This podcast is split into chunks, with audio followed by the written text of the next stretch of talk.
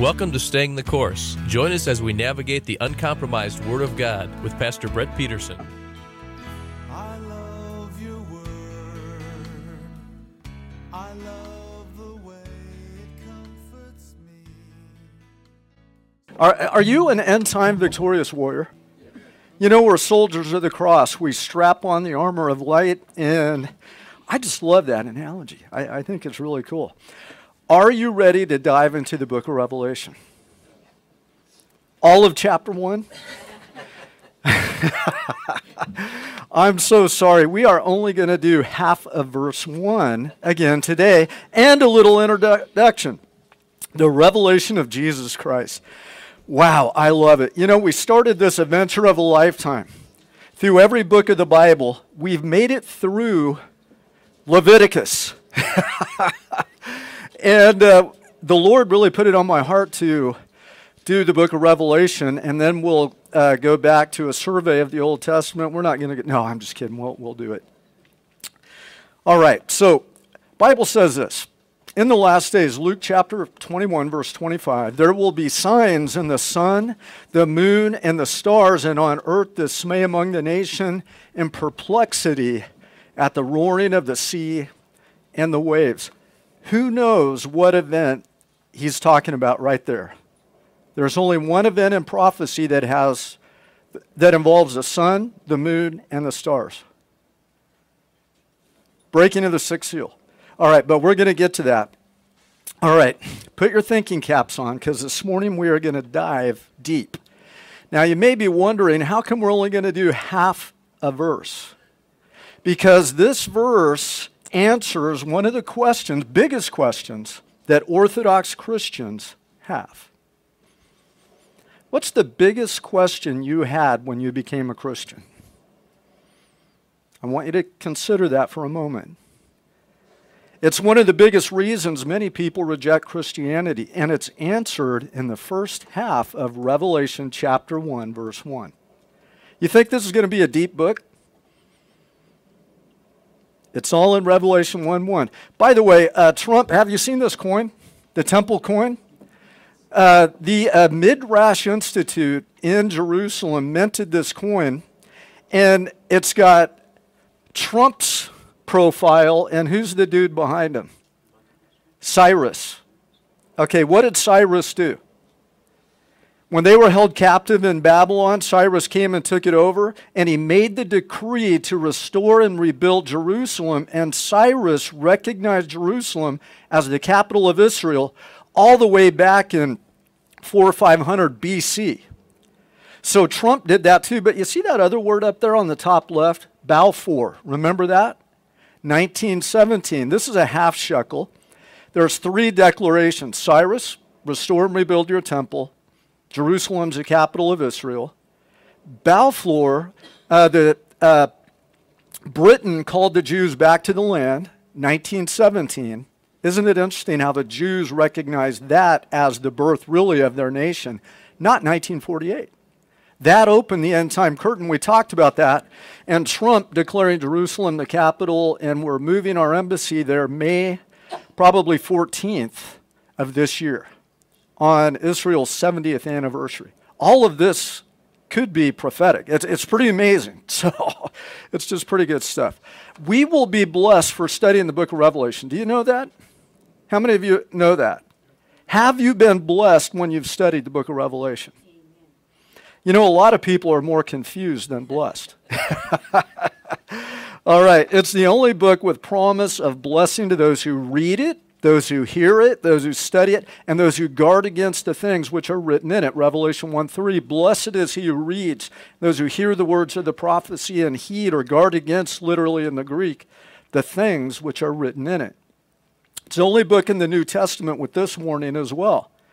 Revelation chapter 22, verse 18. I testify to everyone who hears the words of the prophecy of this book. If anyone adds to them, God will add to him the plagues which are written in the book.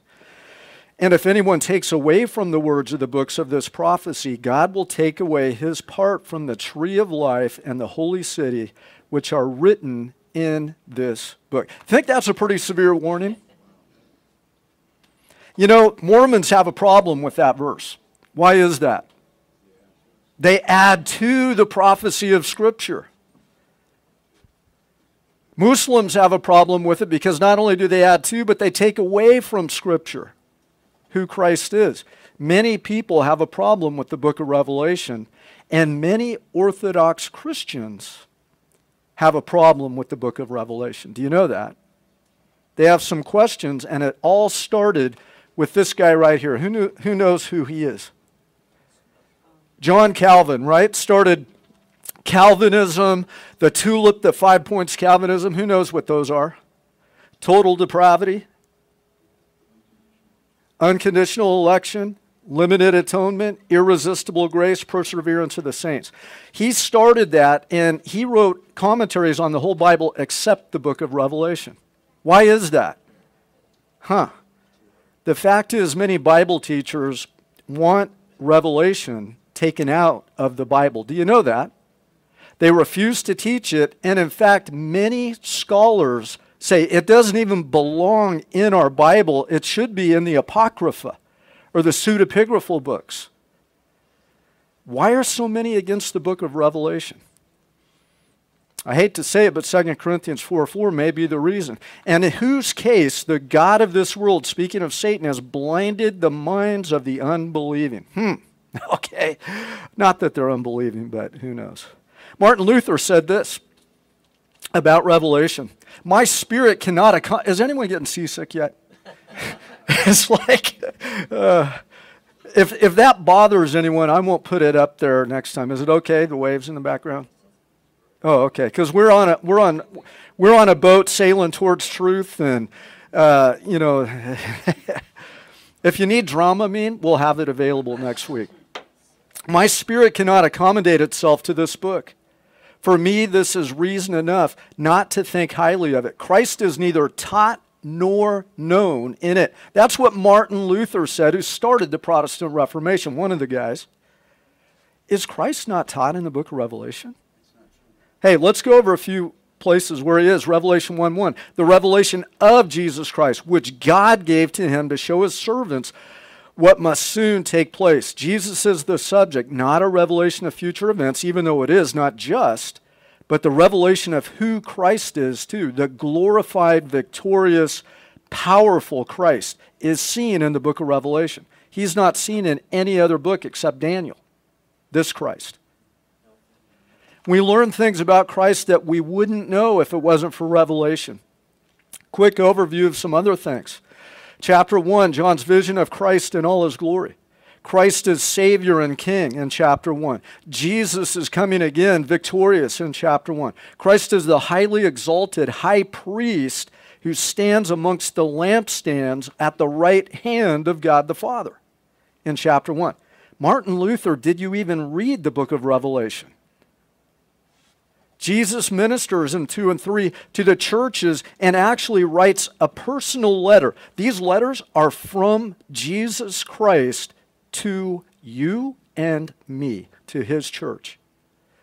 You ever wish, man, God, speak to me directly? Christ says, man, I wrote you letters. Right? The seven letters to the churches in chapters 2 and 3. By the way, which church are you this morning? Some are complacent, lukewarm. What church? Laodicea? Some Christians, about 200,000 Christians today, are being persecuted for the gospel. What church is that? Smyrna? How about Philadelphia? You're being faithful to the Word of God. You're going out and witnessing and all of that. See, all of us fit one of these letters, and Christ Himself are writing these letters to us and the church. Chapters 4 and 5, Christ is seen as the glorified Lamb of God and the Lion of Judah in the midst of the throne.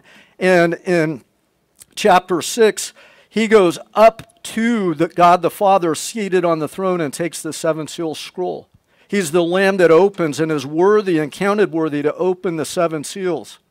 Christ is the lion in the midst of the nation and judge. Chapter 19, he is the what bridegroom who comes for his church and the marriage supper of the lamb that's when he will drink wine again at communion that first communion christ said i'll never drink it again until i drink it with you in my father's kingdom That'll be at the marriage supper of the Lamb.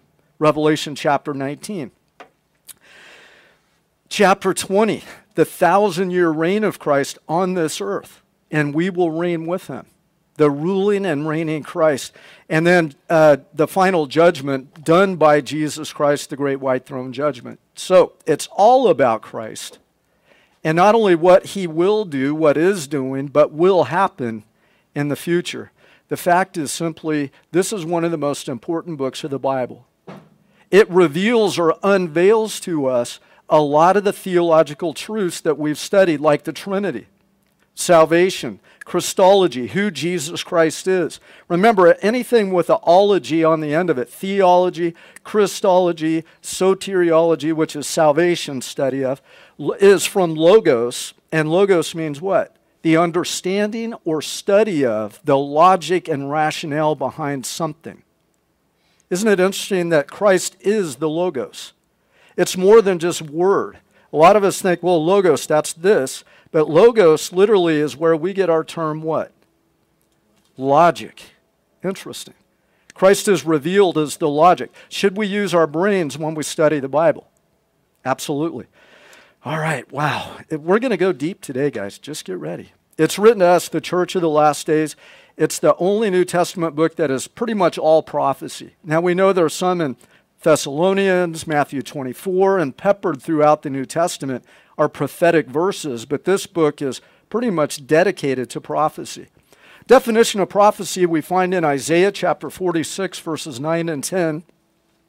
It says, Remember the former things of old, for I am God and there is no one else. I am God and there is none like me, declaring what? The end from the beginning and from ancient times the things that are not yet done, that's prophecy, saying, My counsel shall stand, I will do all my pleasure. All right. LaHaye, who wrote what? What did he write? One of the authors of the Left Behind series said this about, uh, not that I agree with him theologically on all things, but he did say this, and I do agree with this. You cannot understand this book unless you take it what? Literally, the way it was intended. Literally, that is, unless the facts of the immediate context indicate otherwise. The literal method of interpretation should be applied to this book just as it is for other books of Scripture. Otherwise, it cannot be understood, and if you do not understand it, you cannot receive a blessing by reading it. All right. So, our hermeneutic, and by the way, hermeneutics is the science of interpreting Scripture, is going to be to take this literally unless there's overwhelming evidence to treat it symbolically, allegorically, or metaphorically. Are you with me? Remember, if I lose you, raise your hand, have me clarify. I think we can do that, all right? Is that a, a good thing? I also want to say, when it's my opinion, I'm going to step away from the pulpit. that sacred ground right there. I should take my boots off. and I will say, This is my opinion. All right? Fair enough? All right, good. Prophecy in Amos chapter 3, verse 7, it says, Surely the Lord God does nothing without revealing it through his servants, the prophets. We needed the book of Revelation, otherwise, a lot of end time events couldn't happen because God had not revealed them yet until he revealed them in the book of Revelation. Are you with me? Okay. Wow, I can't wait. One of the biggest proofs we have for Scripture is fulfilled prophecy. Do you know that? Last week we talked about two thirds of the prophecies in the Bible have already been fulfilled exactly as the prophets wrote them down. One third deals with the end times, eschatology.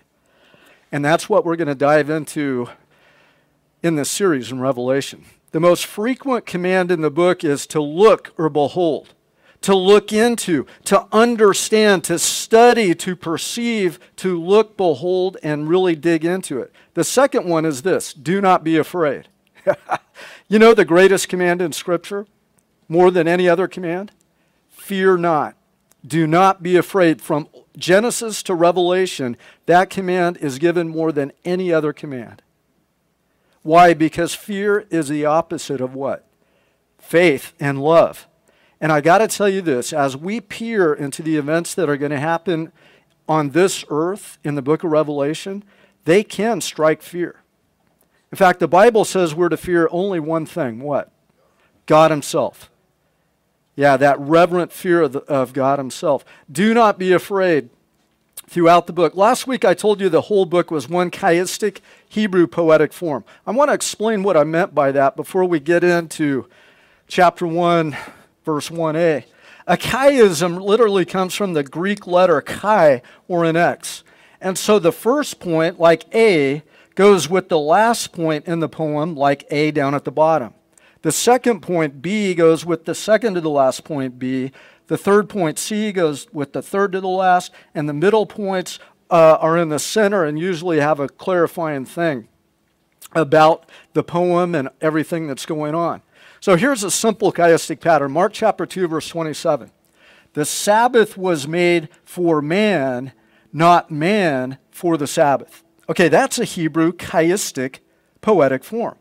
The first goes with the last, the second goes with the second to the last. You got that?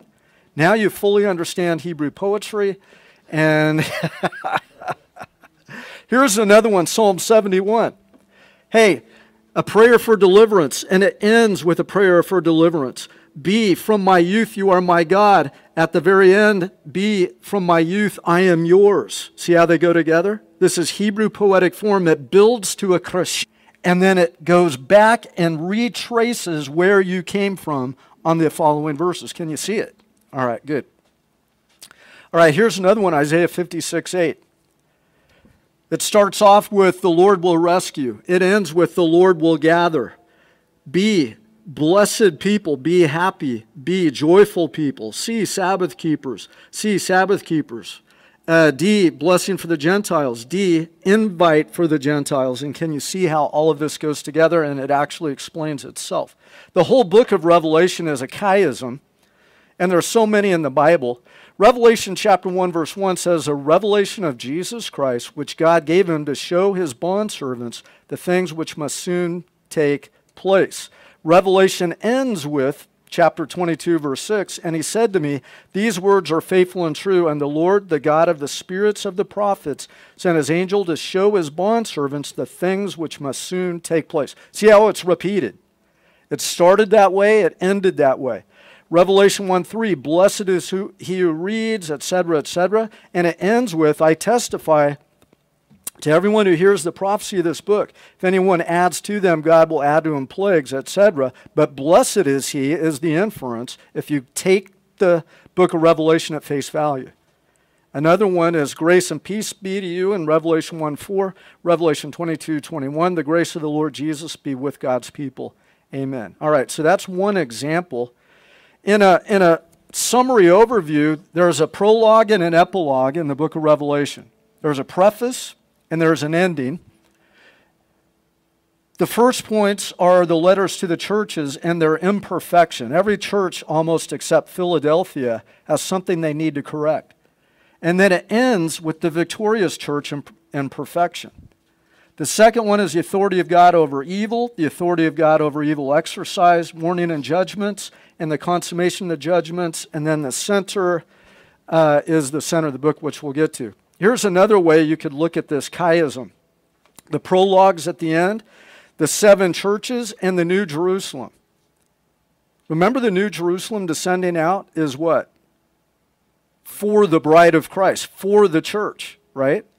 Then we have the seven seals, and Christ conquers sin forever. Remember when Christ unseals the document? Who was the only being in the universe worthy to unseal the sealed document in Revelation chapter 6? Jesus Christ, right?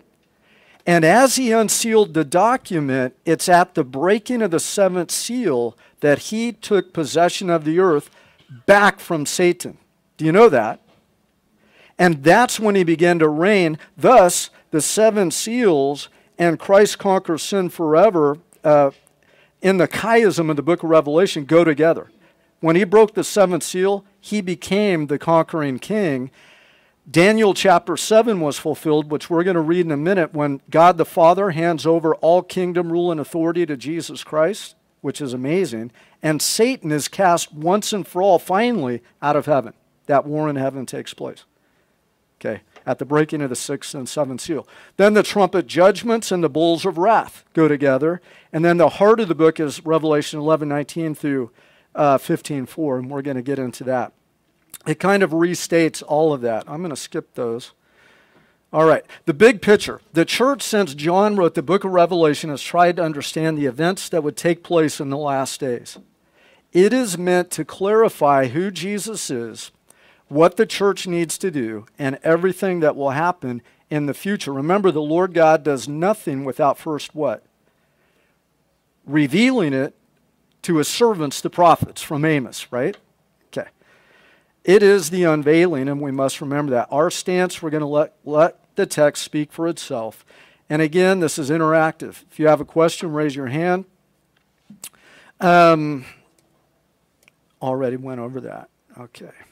Quick timeline just to see where we're headed. Uh, man's history to the current events. The next event will probably be what? The Psalm 83 war. That will be a catalyst for what? Ezekiel 38 through 39 war. Then the Antichrist will rise, the first five seals, the abomination of de- desolation. Then the tribulation begins, a time of Jacob's trouble. And we're going to go through this in depth. And that prophetic marker is the sun grows dark, the moon doesn't give us light, and there's a meteor shower. Stars fall from the sky. Um, it's a day like none other, and we're going to talk about that. So it's the last seven year period, and it will end with the second resurrection, final judgment, new heaven and new earth at the end of the millennial reign. All right. So when did uh, Revelation was written? Christ ministered right around AD 25. How many of you knew that? When was he born? Probably BC what? 5 to 8 BC. He wasn't born. He was about 30 years old when he began to minister. That puts it about what? AD 25. Are you with me? Okay. Um, 70 years later, John wrote the last book of the Bible, the book of Revelation, in about 95 AD. Okay. Revelation 1 1, here we go. The revelation of Jesus Christ, which God gave him to show his bondservants the things which must soon take place. We've read this hundreds of times, have we not? Some of you are thinking, are you out of your mind? The whole sermon today is going to be on the first half of verse 1. Have you ever really pondered this verse? Do you know why Luther, Calvin, and many others reject the whole book of Revelation? They won't study it, they don't want to deal with it. It's because of this one verse. Huh. And this verse will answer one of the biggest questions in Orthodox Christianity today. Do you know what it is? What's the problem with Revelation chapter 1, verse 1? All right. Let's dive deep. I underlined it. The revelation of Jesus Christ, which God, speaking of the Father, gave who? Jesus to show his bondservants the things which must soon take place. Ponder that for a moment. What is the implication of that?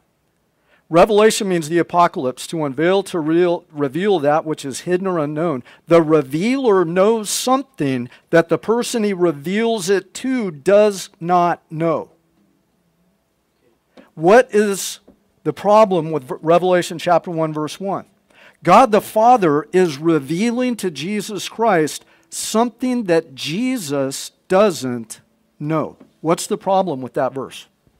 Well, the notion that if, if they're one and the same Godhead, then there wouldn't be any knowledge that either any of them didn't have. The only way you can translate this verse is that Jesus Christ did not know the things written in this book, and God the Father had to reveal them to him, which he in turn revealed to John, who in turn wrote for us. Now, do you think that's a problem? Wow. I got to tell you, this verse says that God the Father knows something that Jesus didn't. Gave, by the way, is literally didomi, where we get the, the uh, term dictation. What does that mean? God the Father dictated, verbally told Jesus Christ everything in the book of Revelation, and Christ told it to his angel, who in turn told it to John, who recorded it for us. All right. Uh, we're going to get into that. So, explain the Trinity. I believe this is one of the biggest questions in Orthodox Christianity. Okay, anyone agree? What are you usually taught? Can't understand it. It's like a four leaf clover, it's like a three leaf clover, it's like water, it's like sunshine that with a prism that breaks up into different frequencies and wavelengths. Does the Bible say any of that? Never. It doesn't. We're going to interpret it literally exactly as the Bible is given to us, and we're going to come to answer this question this morning. Wow.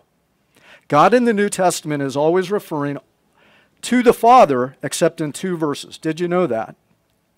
Every time you read the, the term God in the New Testament, it's always a reference about God the Father, except for two. What's one of them?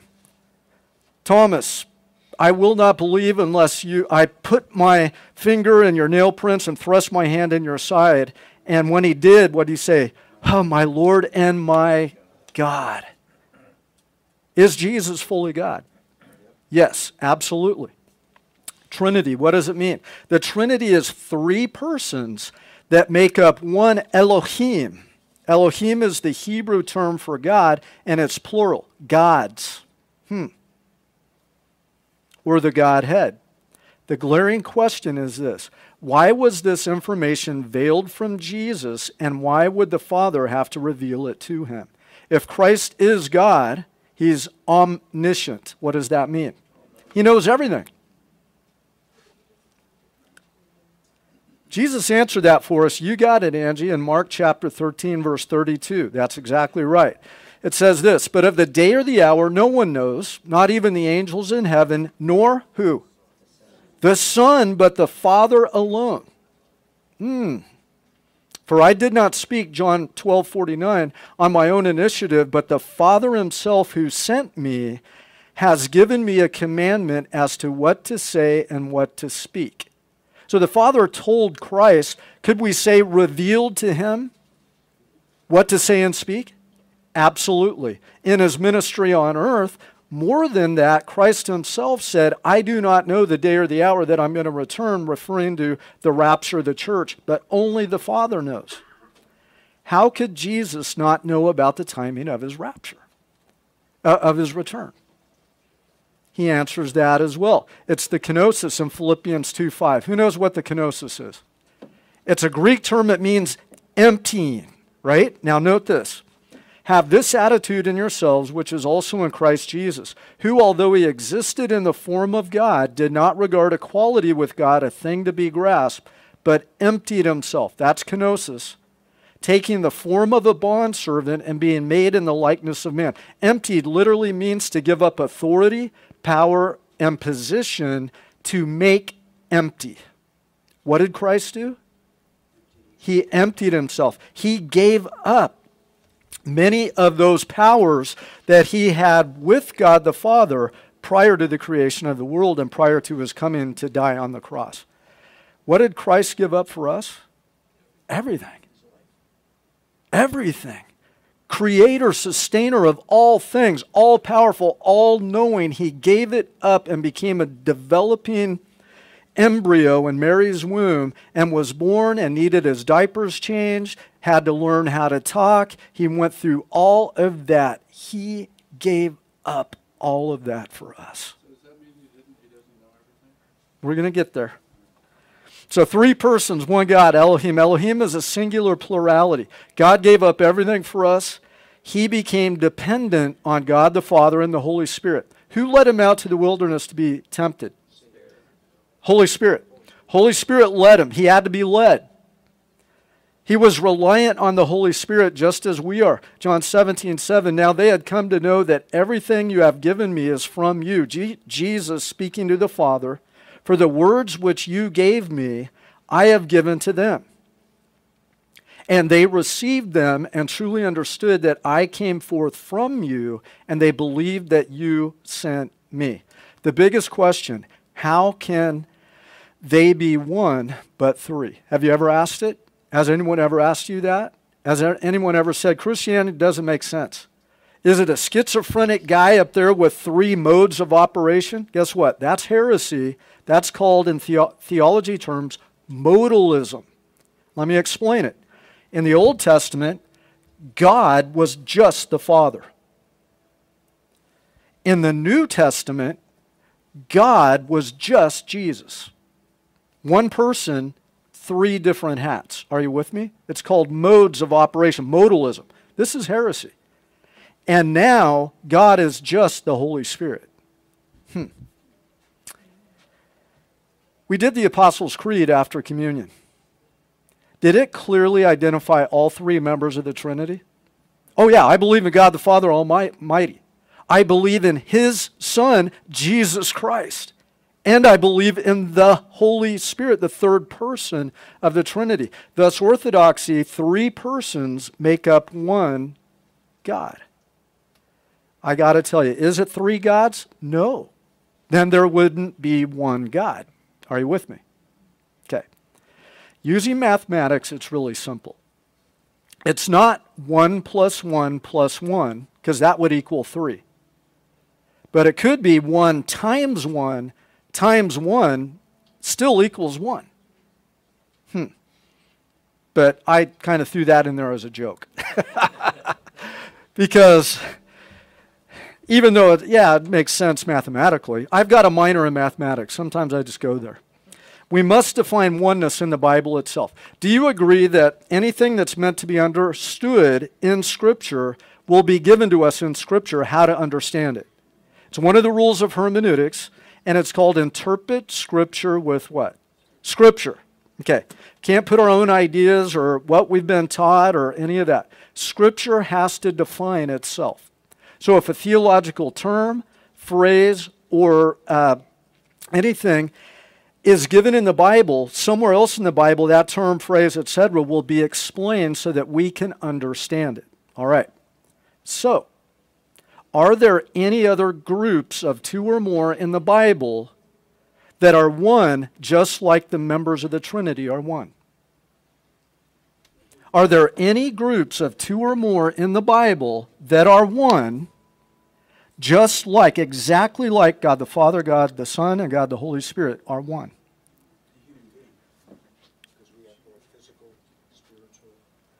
If, if we can find groups, yeah, that are, that are one, just like the God the Father, God the Son, God the Holy Spirit are, are one, we have the answer to the question.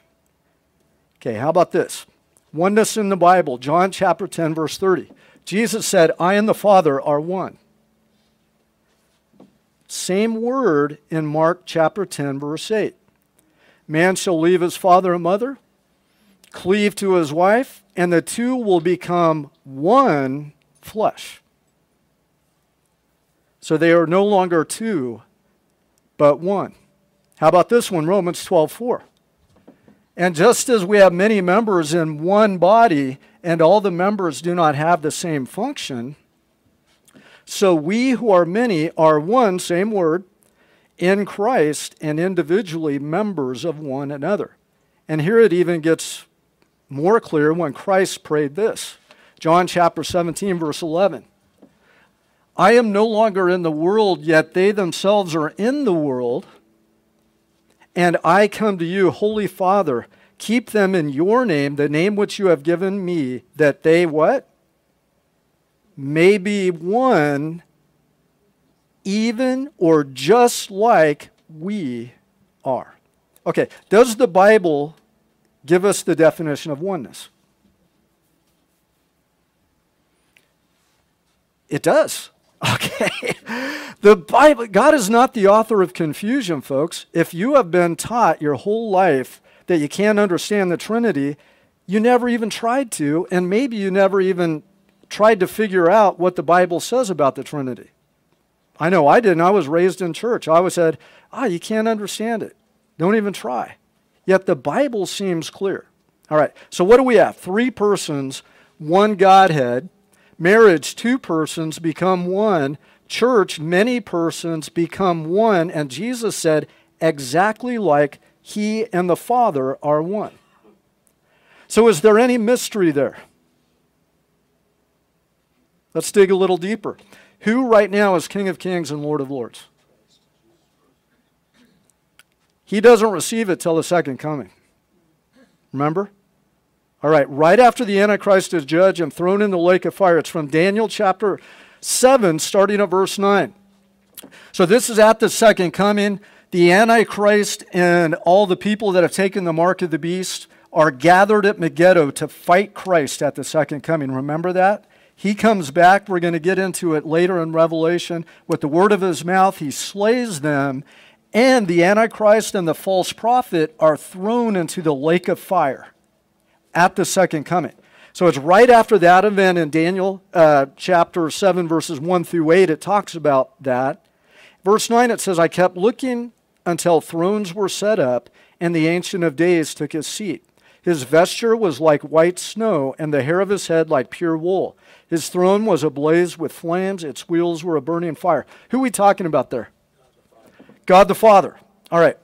Do you know this? Everywhere in the Bible where it talks about God the Father, he is given a physical description. This is Daniel seeing God the Father sitting on the throne with white hair. Oh, okay. Guess what happens? Skip down to verse 13.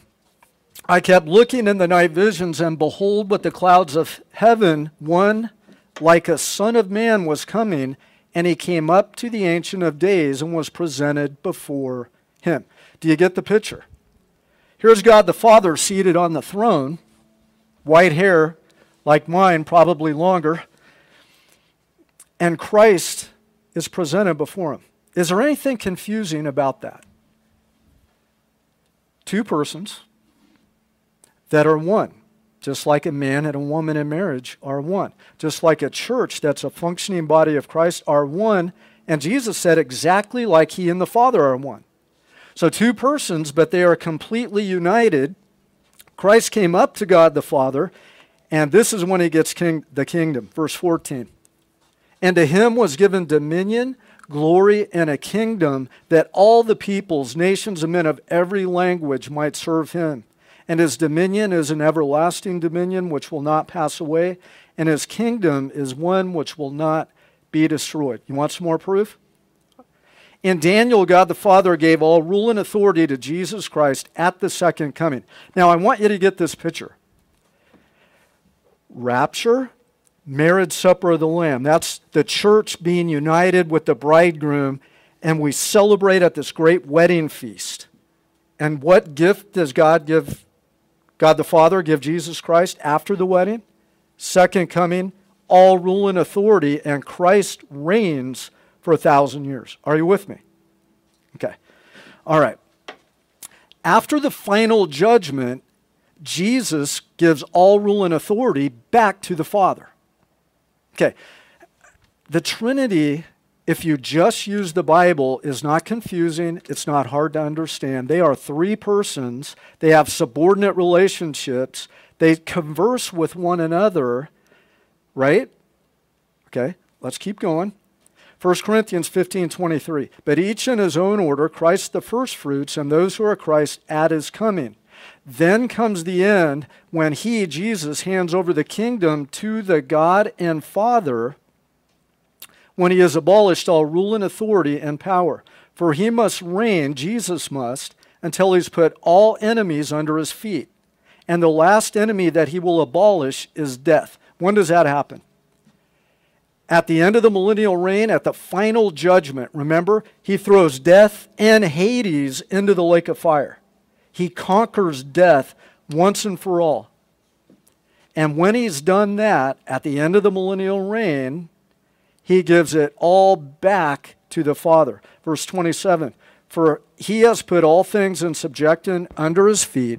But when he says all things are put in subjection, it is evident that he is expected who put all things in subjection to him. When all things are subjected to him, then the Son himself will also be subjected to the one God the Father, who subjected all things to him, so that God, speaking of the Father, may be all in all. Did you get that? That is a very confusing thing. But what we have is right now, God the Father is King of kings and Lord of lords. Christ is subordinate to the Father at the right hand of the Father, doing what? Making intercession for us. When you pray, you go through your high priest, and the high priest serves God. That's Christ voluntarily subordinating himself to God the Father. All right. Whew. 1 Corinthians 14 33. For God is not a God of confusion. Are you confused? but of peace, as in all the churches of the saints. God has revealed everything we need to know about Him in the Bible. I want to say if we just use the Bible, which we have to, I think all our questions will be answered. Mike? So does that mean that the Trinity is not equal? It's all the same? Oh, no, they're fully equal. We're going to get into that. Hold that, hold that thought. Okay, just like in a marriage, man and woman are completely equal, but there's a subordinate relationship. Just like in a church, before God, we are all completely equal, yet we have a pastor and elders and, and all. Does that make sense? Hold that thought. 1 Corinthians 4 6. We have to run to the Bible. Now, these things, brethren, I have figuratively applied to myself and Apollos for your sakes, that in us you might learn not to exceed what? That which has been written. Anything beyond this is speculation. Okay. Right now, we know God the Father sits on the throne in heaven. Daniel saw him, he's got white hair. In fact, John is going to give a physical description of God the Father on the throne with Jesus Christ at his right hand. The Bible is clear. Why has orthodoxy made it so confusing? Hmm. 2 John 1 9. Anyone who goes too far and does not abide in the teaching of Christ does not have God. Deuteronomy 4 2. You shall not add to the word which I am commanding you, nor take away from it. Proverbs 35 and 6. Every word of God is tested. Do not add to his words, lest he reprove you and you be proved a liar. And Revelation 22, we already read. Don't add to the words of the prophecy or take away. God has always existed as a triunity Father, Son, and Holy Spirit. Most often, God in the whole Bible is called God, God the Father. Christ is called Lord, Messiah, Savior, Son of Man, Son of God. And the Holy Spirit is almost always called the Spirit or the Holy Spirit, God's Spirit. All right. Jesus was with God, John 17, 5. Now, Father, glorify me together with yourself with the glory which I had with you before the world was. Okay, that's pretty easy to understand. We have the triune God, Father, Son, Holy Spirit, eternally existent, and before the world was created, there was God the Father, Jesus Christ, second person, and Holy Spirit, third. All right. John 17, 24. Father, I desire that uh, they also, whom you have given me, be with me where I am, so that they may see my glory which you have given me. For you loved me before the foundation of the world. Micah chapter 5, verse 2 talks about a prophecy about the Messiah. He'll come from Bethlehem too little of the clans of Judah. From you one will go forth to be ruler in Israel. His going forth are from long ago, from the days of eternity. What's Micah prophesying about the Messiah here? He's eternal. All right. Genesis 1:26, we have the Father and the Son conversing with one another, and they said, Let us make man in what? Our image. A few chapters down, Adam and Eve have a son. And guess what they say about the son that Adam birthed? Wow, this son is in my image according to my likeness, the same word exactly. But this is the Father and the Son conversing before we were even created. We need to know all three members of the Godhead, John 17, 3. This is eternal life, that they may know you, the only true God, and Jesus Christ, whom you have sent.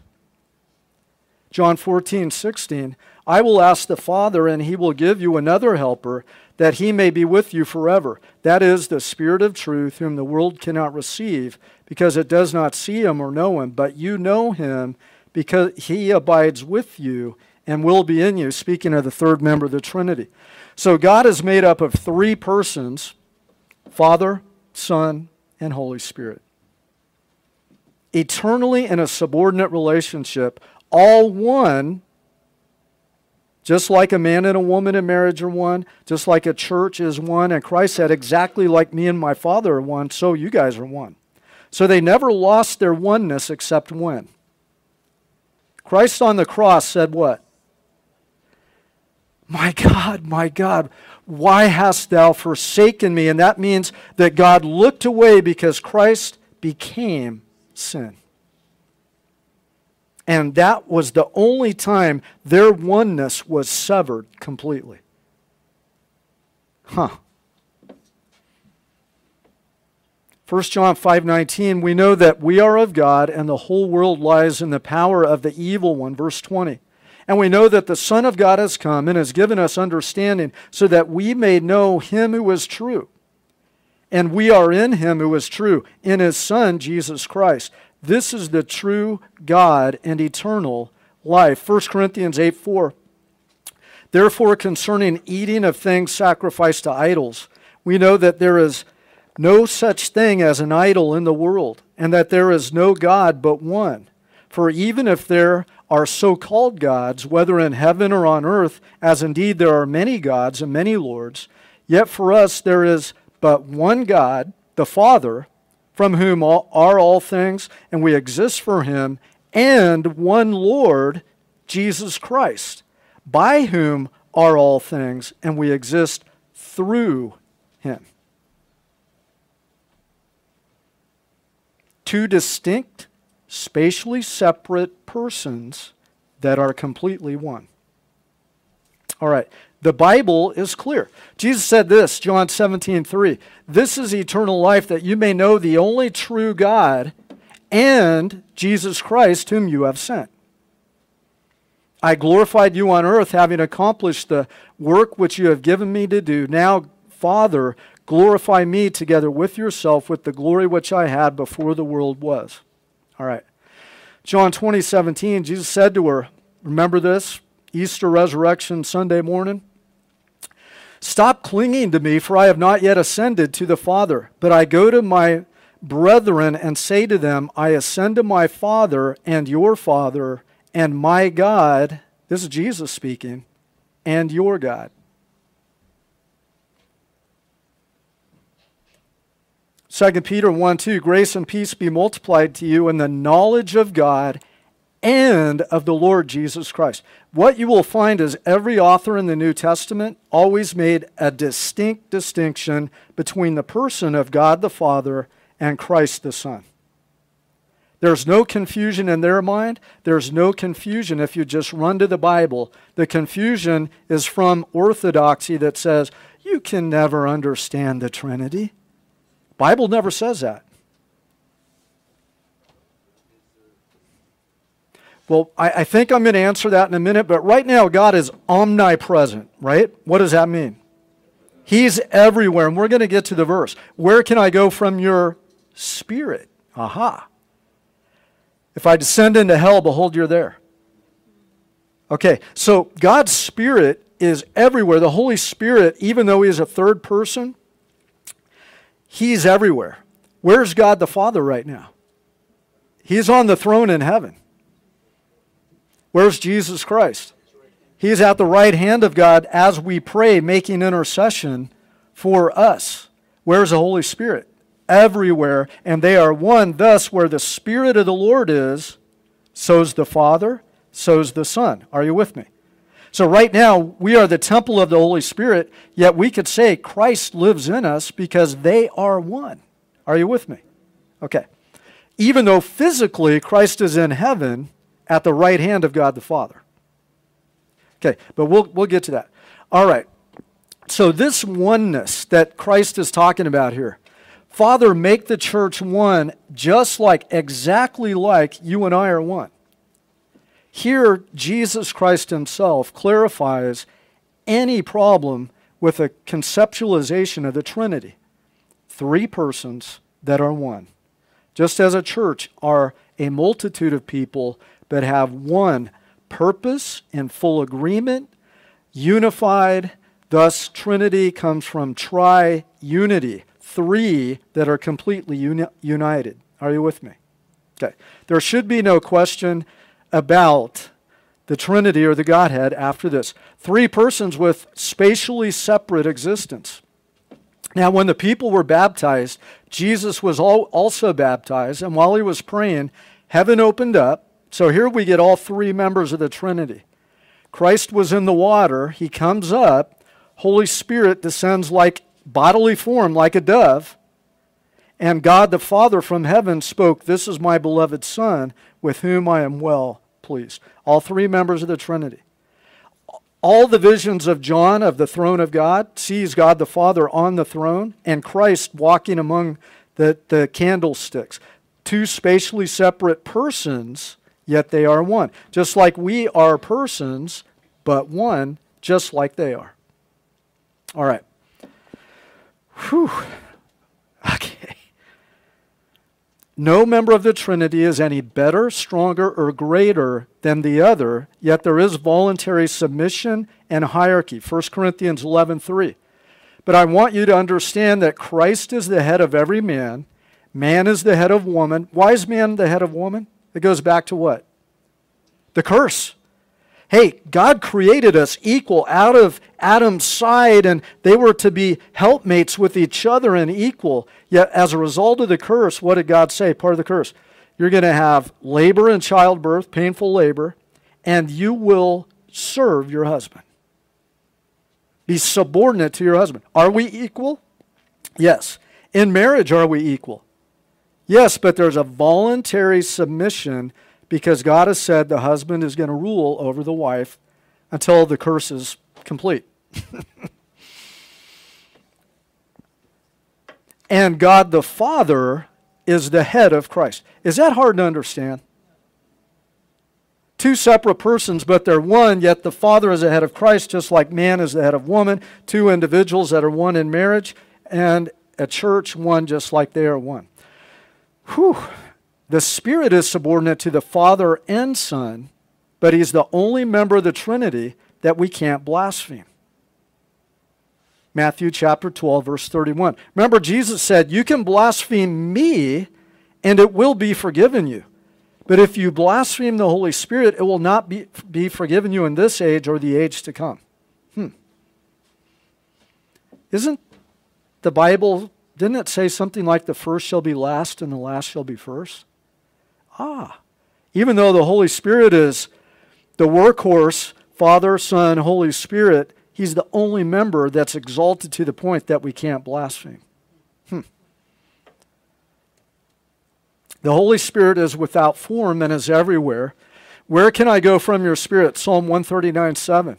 Or where can I flee from your presence? If I ascend to heaven, you are there. If I make my bed in Sheol, uh, behold, you are there. If I take the wings of a dawn, of the dawn, if I dwell in the remotest part of the sea, even there your hand will lead me, and your right hand will lay hold uh, of me. So God is omnip- omnipresent through the agency of the Holy Spirit.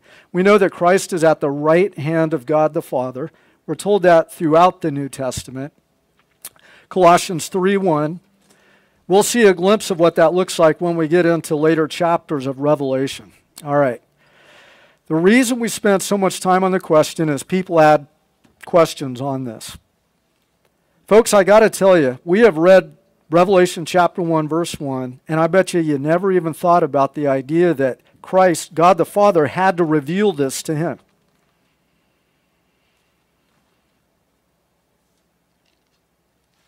In the one verse, I believe it answers the big question of Orthodox Christianity how to explain the Trinity. It's simple. They are three persons that are completely one and unified. Even the term triunity, Trinity, is all about that. It's not one person that has split personalities. When Christ was baptized, he didn't like, you know, somehow mutate and speak himself up there and the Holy. It's not hard to understand, folks. In fact, the Bible makes it very clear. Do you have an understanding of the Trinity now? Hopefully. That's why we spent so much time on Revelation chapter 1, verse 1. Wow. For next week, uh, read chapter 1 because we will delve into chapter 1 in earnest next week. If you have questions, email me. Um, man, it's, it's going to be an exciting study. For now, let's be ambassadors of the kingdom of God. Amen. Matthew 24 12, because lawlessness is increased, most people's love will grow cold. The word love there is agapeo, where we get the term what? Agape, which is Christian godly love. Love one another, but the one who endures to the end will be saved. And this gospel of the kingdom shall be preached in the whole world as a testimony to all nations. Then the end will come. Folks, let's go out and be ambassadors. Let's pray to God the Father in Jesus' name, our high priest. Let's, if, by the way, if you have questions about the Trinity or question anything that the Word of God taught us this morning, I'd love to get emails and talk to you about it. Amen? Let's worship the Lord. Come on up, guys. And restores my soul, satisfies my need. Thank you for listening to Staying the Course with Pastor Brett Peterson. If you would like a copy of this message or would like to submit a prayer request or comment, contact us at 949 888 5777 or email us at info at ccbcu.edu. God bless you as you seek and serve Him. Remember, stay the course, and we'll see you next week.